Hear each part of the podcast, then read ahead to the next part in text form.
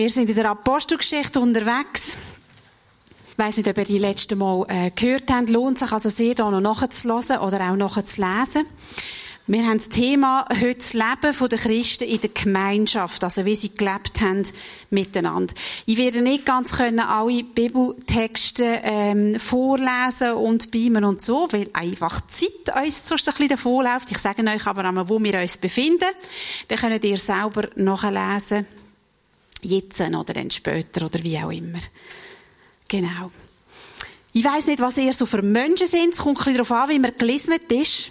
Ich bin so ein bisschen jemand, wenn ich etwas Neues ähm, vor mir gesehen, also denke, oh, jetzt gibt's irgendeinen Aufbruch oder irgendein Abenteuer steht vor mir, beflügelt mich das wahnsinnig.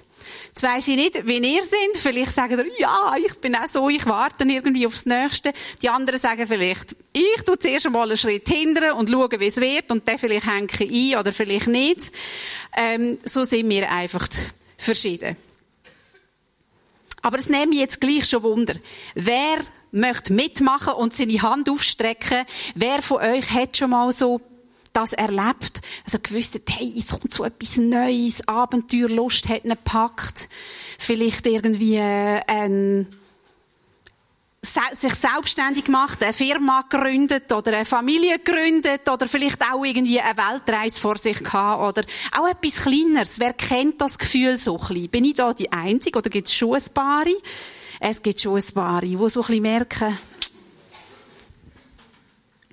bei mir ist es so ein bisschen, so ein bisschen, als ich über das nachgedacht habe, bei mir sind so ein bisschen die zwei grössere Sachen, die mir jetzt so in den Sinn kommen, ist das eine so meine Familie.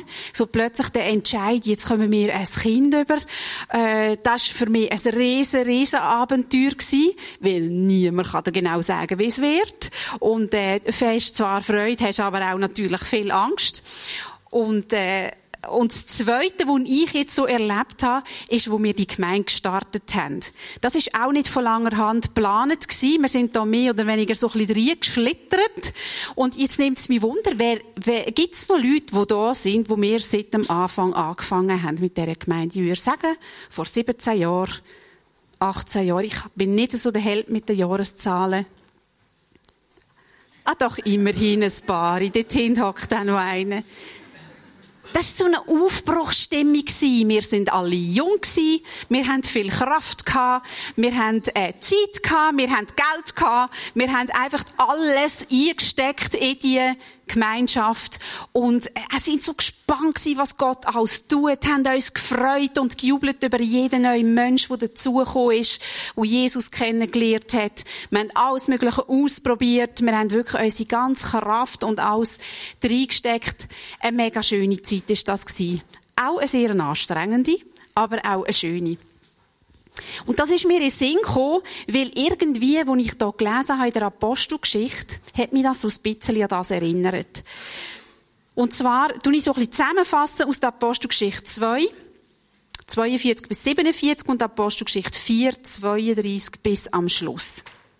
Wie haben die, die Leute dort, die, könnte man sagen, die erste Gemeinde, wie hat die dort zusammen gelebt oder wie haben die dort zusammen gehaushaltet? Es war so eine richtige Gründungsstimmung gewesen. Ich habe das Gefühl, man kommt das so richtig mit über, die sind im Aufbruch gewesen, die sind voll motiviert gewesen. Ähm, die haben eine Abenteuerlust gehabt, die haben eine riesige Begeisterung gehabt. Es heisst, Gott hat täglich Menschen dazu äh, geschickt. Also die haben wahrscheinlich gar nicht mehr können wehren vor Menschen vom Frieden, wie wir jetzt heute sagen, oder vor Leuten, die haben unbedingt auch wollen, äh, hören, was sie von dem Jesus erzählen. Es steht, sie haben enge Gemeinschaft gepflegt. Also, die haben äh, wirklich ihr Leben geteilt. Sie waren wie eine grosse Familie. Die einen finden das super, die anderen denken, wow, Hilfe, ja. Sie haben grosse Freude gehabt, sie haben zusammen gegessen, zusammen gebetet, sie haben Wunder erlebt, sie haben zusammen Gott angebetet. Das heisst, sie waren ein Herz und eine Seele gewesen.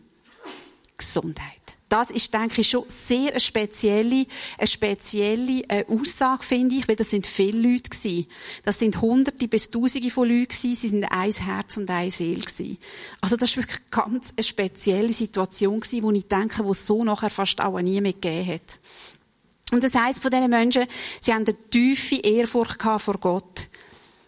Sie haben sind mit aufrichtigen Herzen, sind sie bei dieser Sache dabei gewesen. Sie haben täglich, äh, sind sie unterwiesen worden. Also man hat aus den Schriften ihnen vorgelesen, sie gelehrt. Sie haben Gott gelobt, sie haben das Abendmahl zusammen gefeiert und sie haben zusammen gebetet.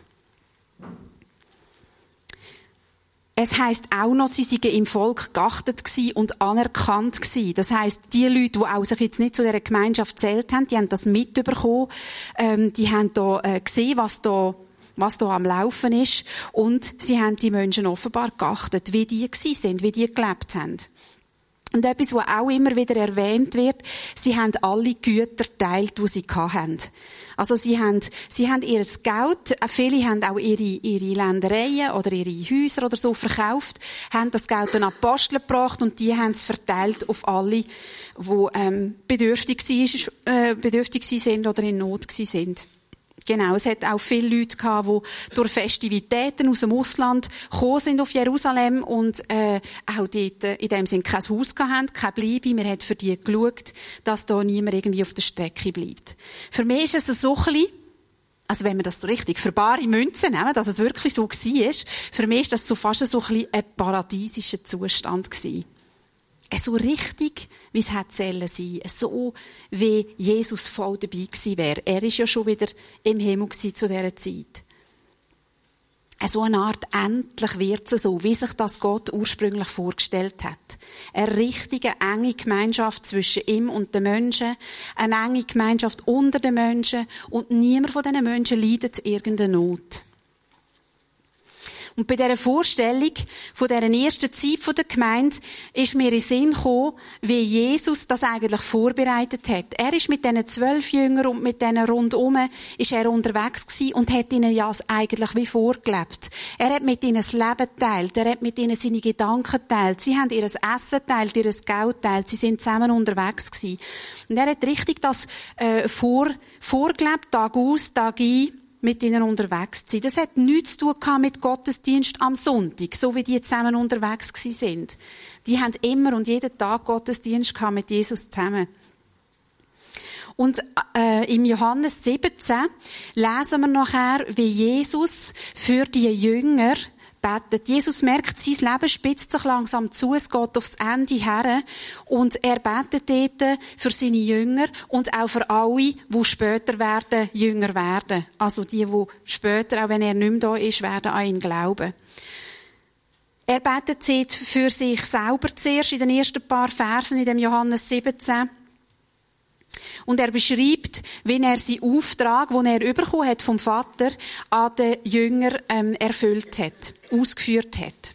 Und wir lesen jetzt hier ein paar Verse, wenn wir die hier sehen können. Ich hoffe gerade, dass ich die gleiche Übersetzung habe. Genau.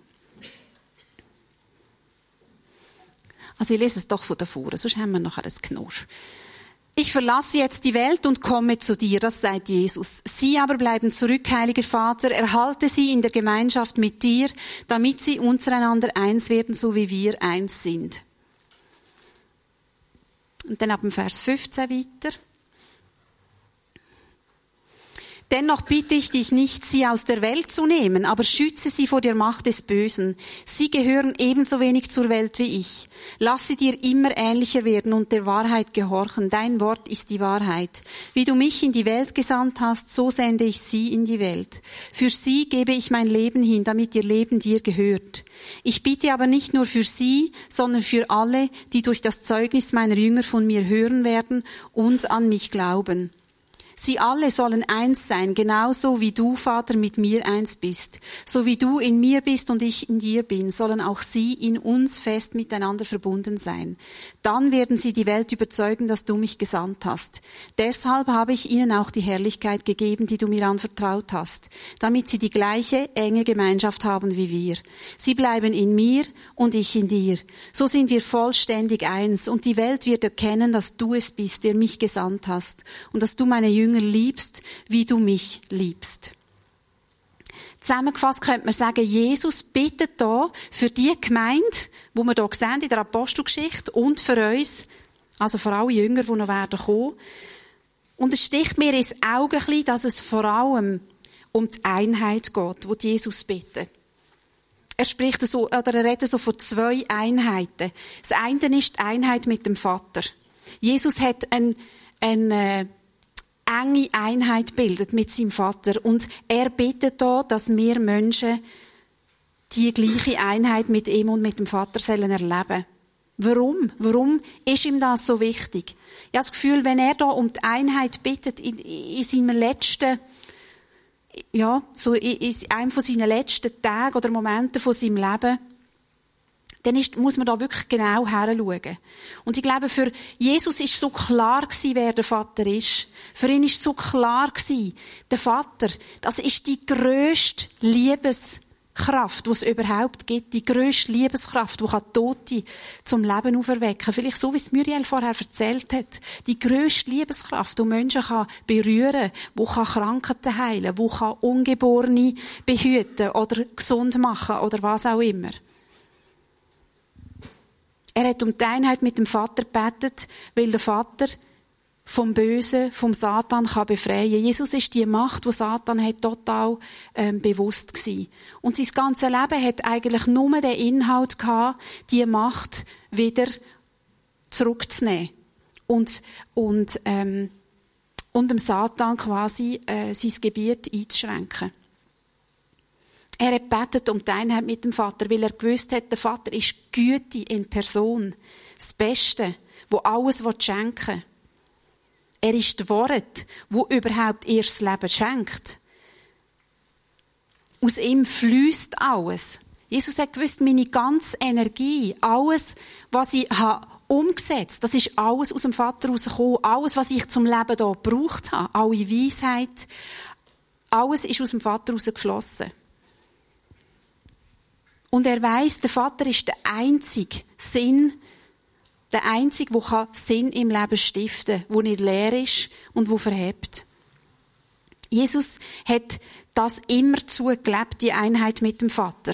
Wir lesen etwa die, wenn er sich zurückgezogen hat, wenn er das Gespräch mit ihm gesucht hat und so weiter. Das ist, äh, er ist zwar auf der Erde gewesen, und trotzdem sind sie äh, vollkommene Einheit gewesen. Und er betet dann aber auch für die Einheit unter den Christen. Und ich habe mich dann gefragt, warum? Warum ist denn das so wichtig?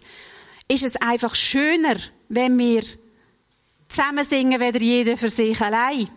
Oder ist es echt einfach schön zu wissen, wo ich dazugehöre? Oder ist es echt so, dass, wir, dass es wichtig wäre, dass wir immer die gleiche Meinung haben?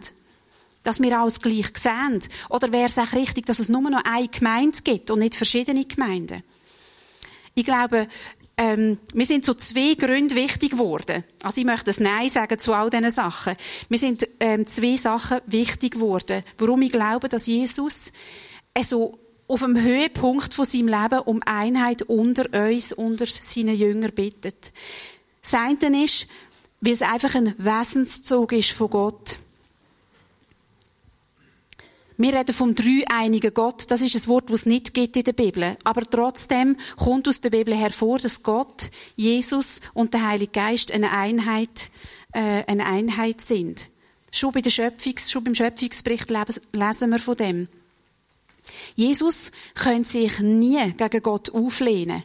Oder der Heilige Geist könnte nie rebellieren irgendwie gegen Jesus. Der Vater, Jesus und der Heilige Geist, die sind eins in ihrem Wesen, eins in ihrem Ziel, wo sie verfolgen. Und das ist einfach so ein göttlicher Wesenszug. Und in dieser Einheit, da liegt einfach eine riesige Kraft, die ein Einzelner nicht haben kann. Und ich glaube, darum betet er, dass wir so eine Einheit erleben sollen, wie er sie hat mit dem Vater.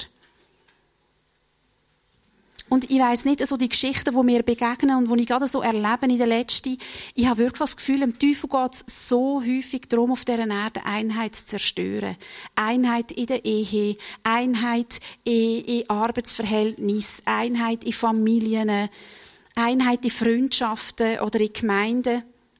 Der Teufel hat sogar probiert, Jesus in der Wüste, wo er versucht hat, äh, von dieser Einheit mit dem Vater zu trennen. Er hat gesagt, weisst, wenn du da und da machst, dann gebe ich dir.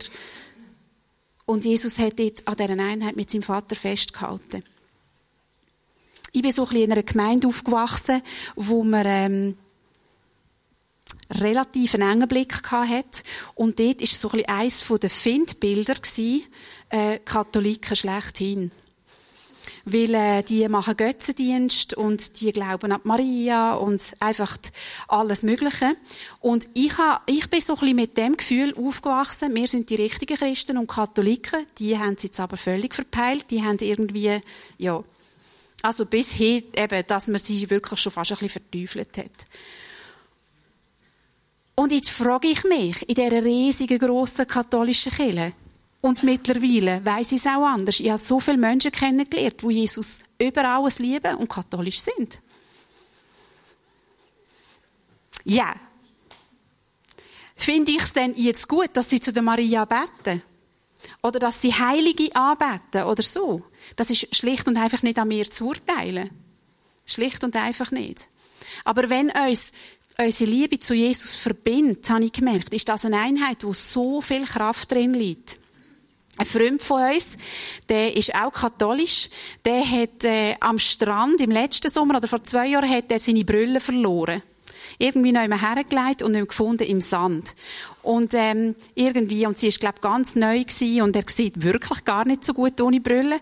Und dann sind sie baden und so viel hat er die nicht mehr gefunden.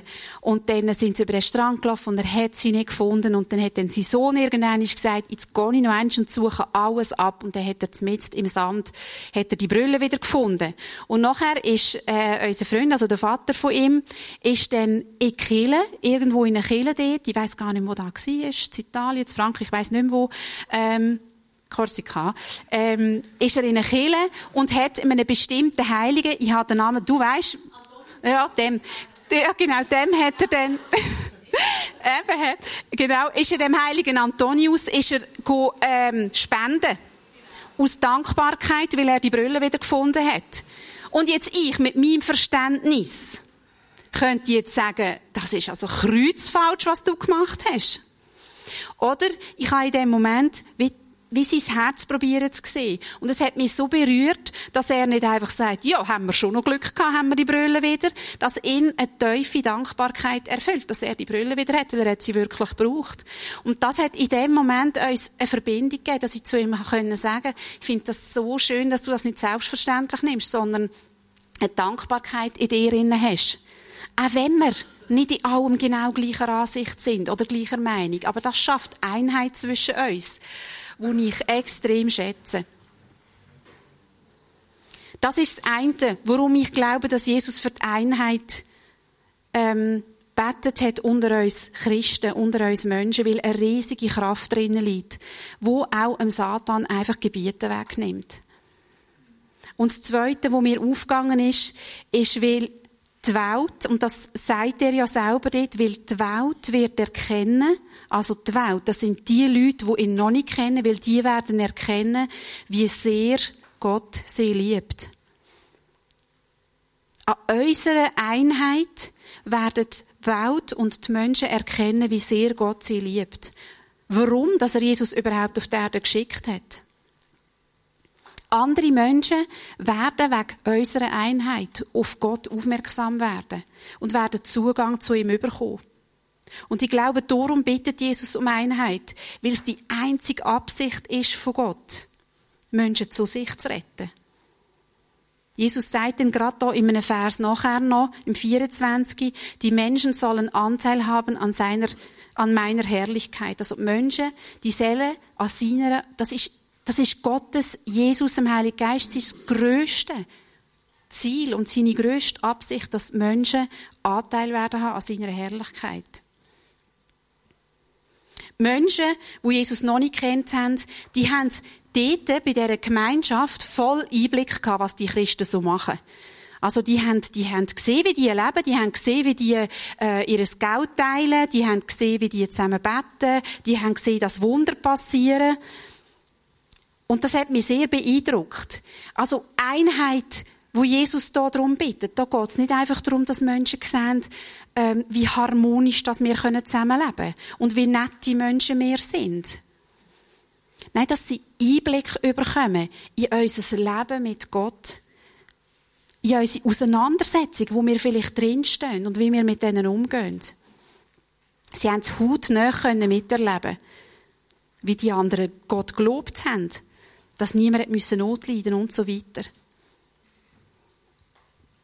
Ich habe meinem letzten Geburtstag ein paar Leute eingeladen.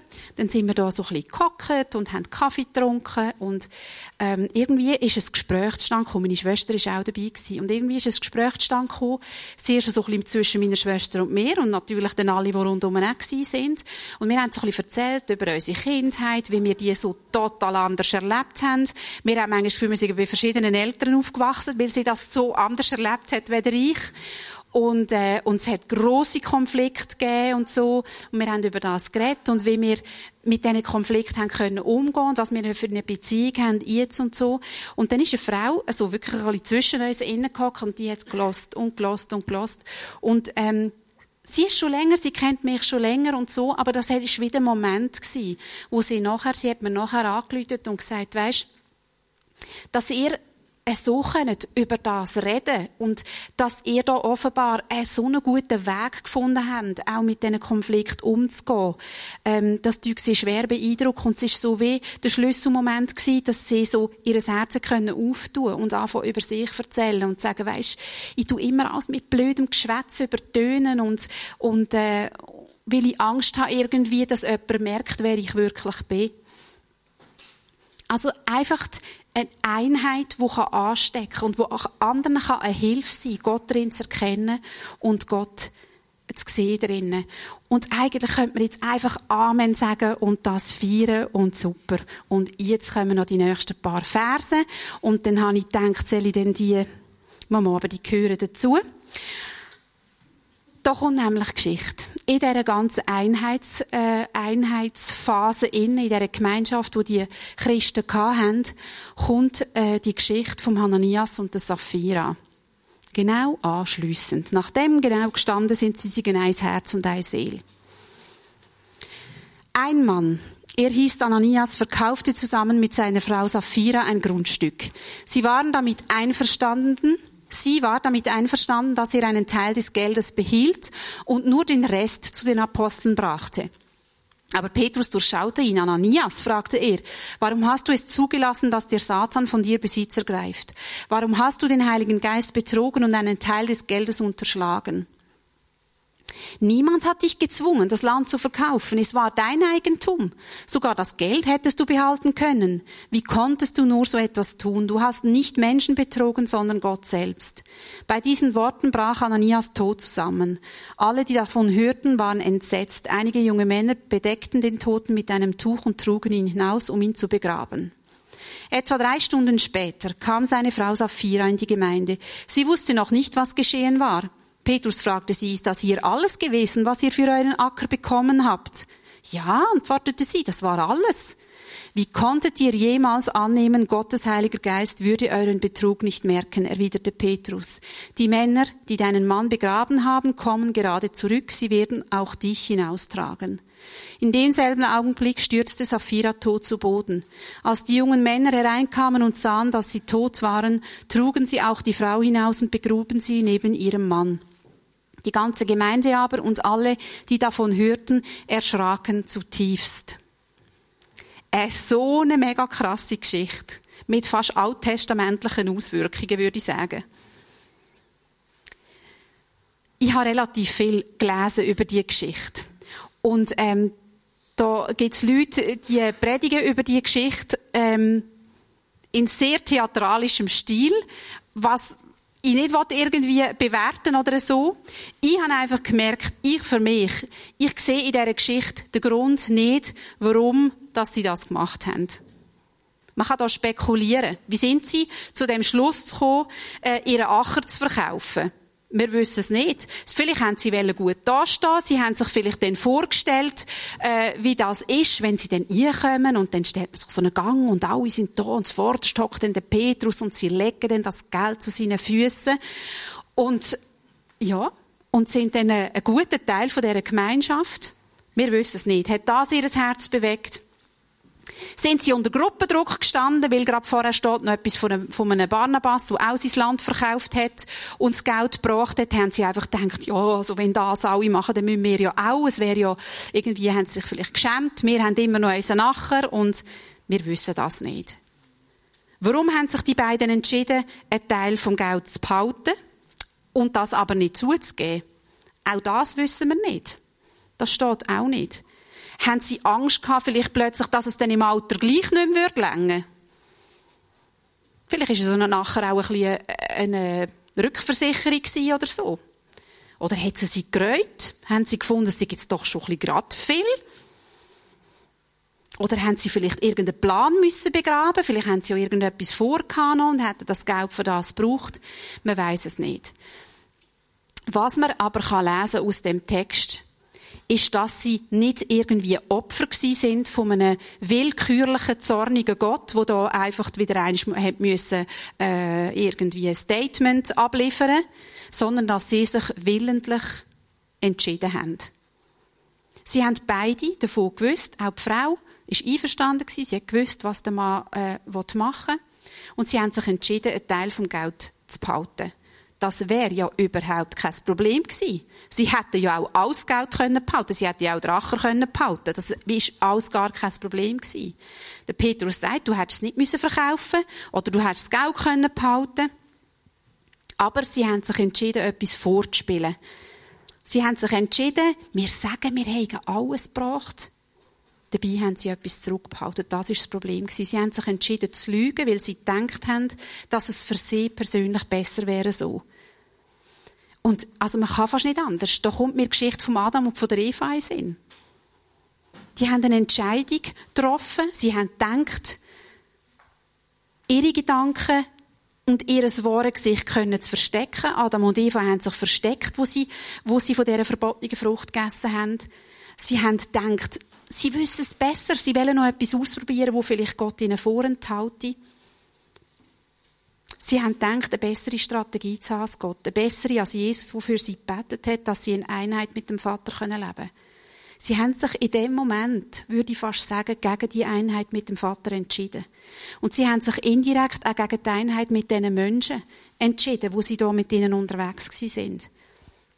Sie haben sie belogen und hintergangen, nicht weil sie nicht alles Geld gebracht haben, sondern weil sie vorgegeben haben, alles zu bringen. Sie haben vorgegeben, jemand zu sein, wo sie nicht sind. Und mit einem Menschen in Einheit zu leben, wo vorgeht, jemand zu sein, wo er nicht ist, ist ganz schwierig. Was entstanden ist unter diesen Christen, so ein Leben mit aufrichtigem Herzen, ein Sorge füreinander, ein Zeugnis sein für andere, das ist in dem Moment wie mit Füßen treten worden von diesen beiden. Warum hat euch Gott so mega krass reagiert? Zack, der Petrus merkt's, er sagt's, paff, tot. Warum hat er nicht wenigstens die Frau noch bisschen vorgewarnt, nachdem sie alle gemerkt haben, was mit dem Mann passiert ist? Man weiß es nicht. Ich habe das Gefühl, es ist so ein, ein heiliger Moment gewesen. So eine, so eine unglaublich klare Aussage, wie ernst, dass es Gott ist mit deren Einheit zwischen ihm und den Menschen. Und wie ernst, dass es ihm ist mit der Einheit unter den Menschen, wo soll herrschen. Und ich glaube, wenn Jesus am Ende von seiner Zeit auf der Erde für uns ringt um Einheit, dann hat sie sehr große Priorität gehabt. Und die Einheit, die hat in dem Moment wie droht antastet zu werden von der ersten Gemeinde. Und offenbar hat Gott wie entschieden in dem Moment, das ist jetzt noch nicht Zeit, dass die Einheit antastet werden. Gott hat das unterbunden. Und es steht, es ist Furcht über die Menschen. Ja, ist ja auch klar. Das ist wie ein Ausnahmezustand. Im Alten Testament, vielleicht kennen ihr die Geschichte der Bundesladen, wo sie die getragen haben. Wenn jemand die angelenkt hat, ist er, ist er auch tot umgekehrt. Das ist mir gerade in den Sinn gekommen. Es ist so wie so ein heiliger Moment, wo Gott gesagt hat, so läuft es und nicht anders. Und irgendwie ist die Zeit jetzt einfach die von dieser, von dieser vollkommenen Einheit.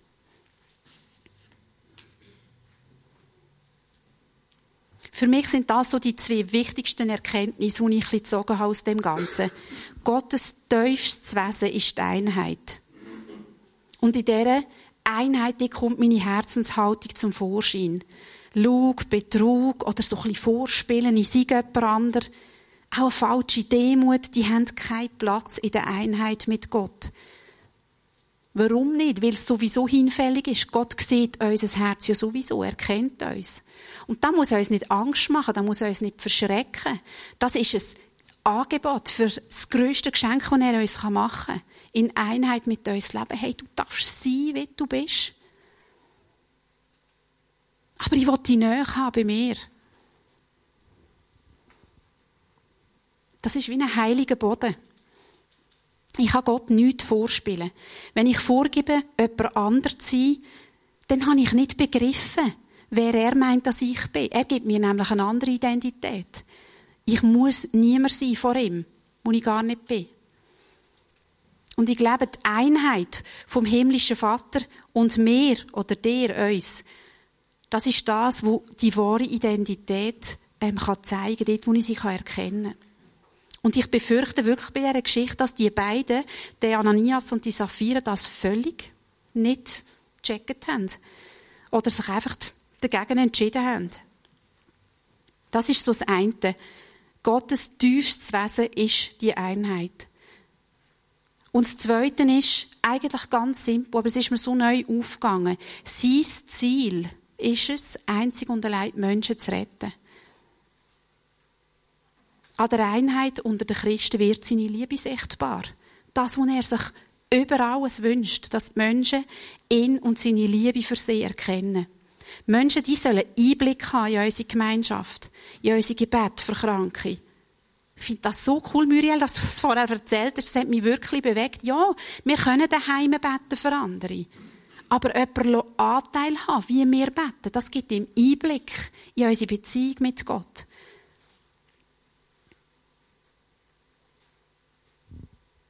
Sie haben Einblick über, wie wir umgehen mit unseren Schwächen auch. Wir müssen ja niemand sein in dem Moment. Oder wir haben es nicht wegen dem im Griff oder irgendetwas. Aber sie können wie Anteil haben an dieser Einheit zwischen Jesus und uns. Und ich glaube, eine ehrliche, herzliche, fürsorgliche Einheit oder ein Umgang miteinander, das zeigt den Menschen, wie Gott sie sehr liebt, wie sehr er sich sehnt nach ihnen wir müssen nicht irgendwie attraktiv sein für die Menschen.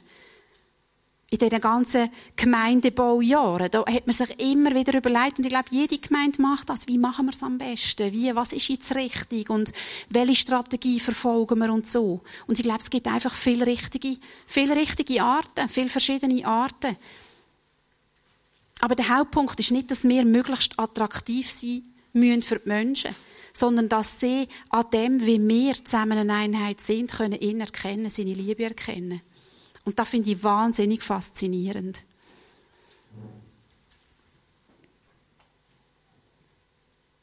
Und ich würde einfach gerne jetzt noch für das beten. Ich würde eigentlich gerne für, für zwei Sachen beten. Das eine einfach für Menschen, die da sind und sagen, ich wünsche mir eine Einheit mit Gott, ich wünsche mir eine Einheit mit dem Vater. Ich wünsche mir da eine Verbundenheit zu haben mit Gott, wie Jesus sie hat in meinem Leben, damit ich kann sein, wenn ich bin und damit ich kann hören, was er zu mir sagt.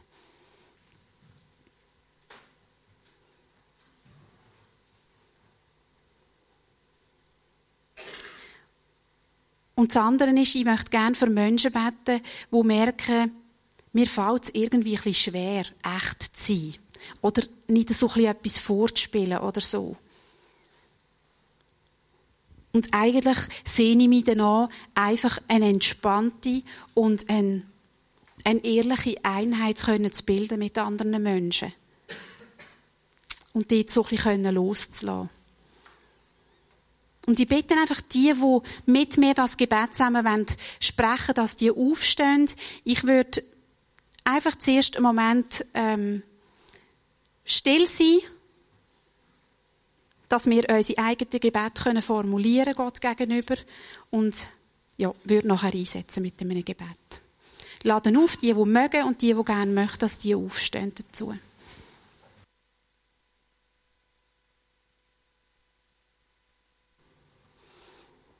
Vater, ich danke dir von ganzem Herzen einfach für das Angebot, das du uns machst, eine Einheit mit uns zu bilden. Jesus ist da für uns eingestanden und hat darum gerungen, hat darum gebetet, dass wir eine Einheit mit ihm und mit dir können haben, gleich wie Jesus und du, Vater, das haben und immer noch haben.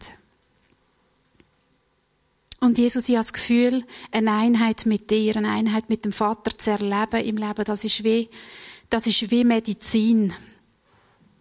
Das ist wie Wasser für jemanden, der verdurstet.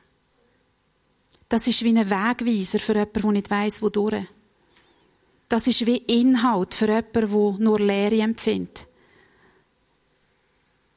Und ich werde dir einfach Danke sagen, dass du uns da drin begegnen willst. Und du sagst heute am Morgen, ich bilde eine Einheit mit dir. Ich strecke dir meine Hände entgegen und du kannst sie einfach annehmen, du kannst zugreifen. Und ich verspreche dir, ich gehe nicht aus dieser Einheit raus. Ich verspreche dir, ich bin morgen immer noch da und übermorgen auch. Und alles, was ich dir gesagt habe, alles, was ich dir verspreche, das werde ich halten. Du kannst dich zu jeder Zeit, in jeder Sekunde auf mich verlassen. Du kannst Anteil haben an dieser Herrlichkeit vom Himmel. Du kannst Teil sein von dem Reich, von dem Königsreich, wo jetzt auf der Erde schon gestartet hat.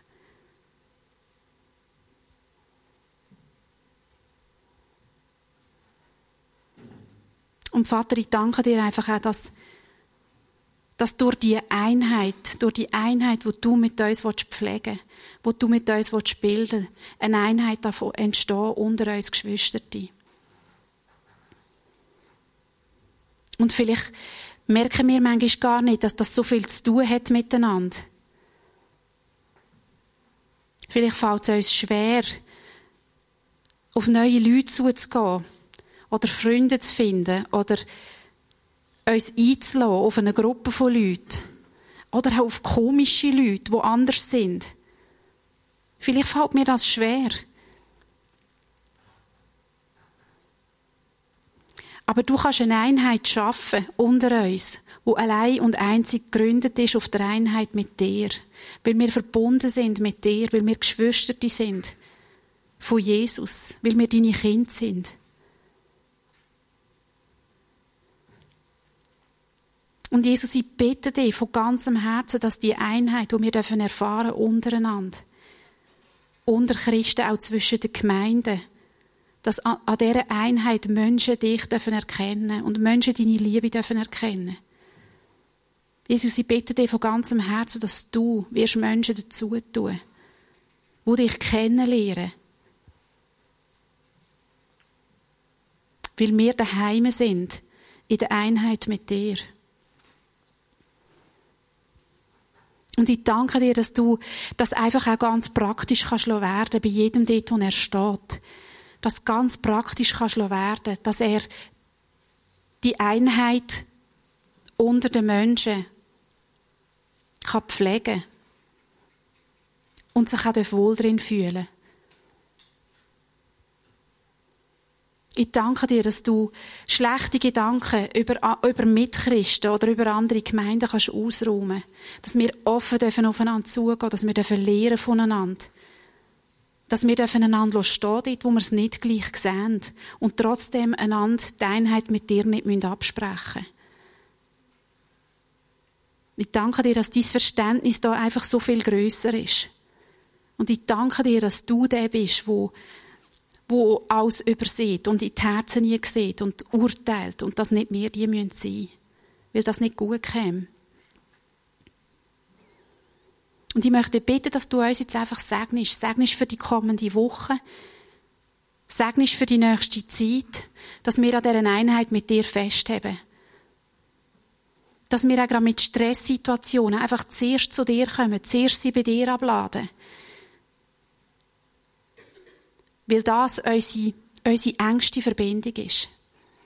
Danke dir, dass du uns das jeden Tag wieder zurufen und uns daran erinnern und mit uns da drinnen laufen.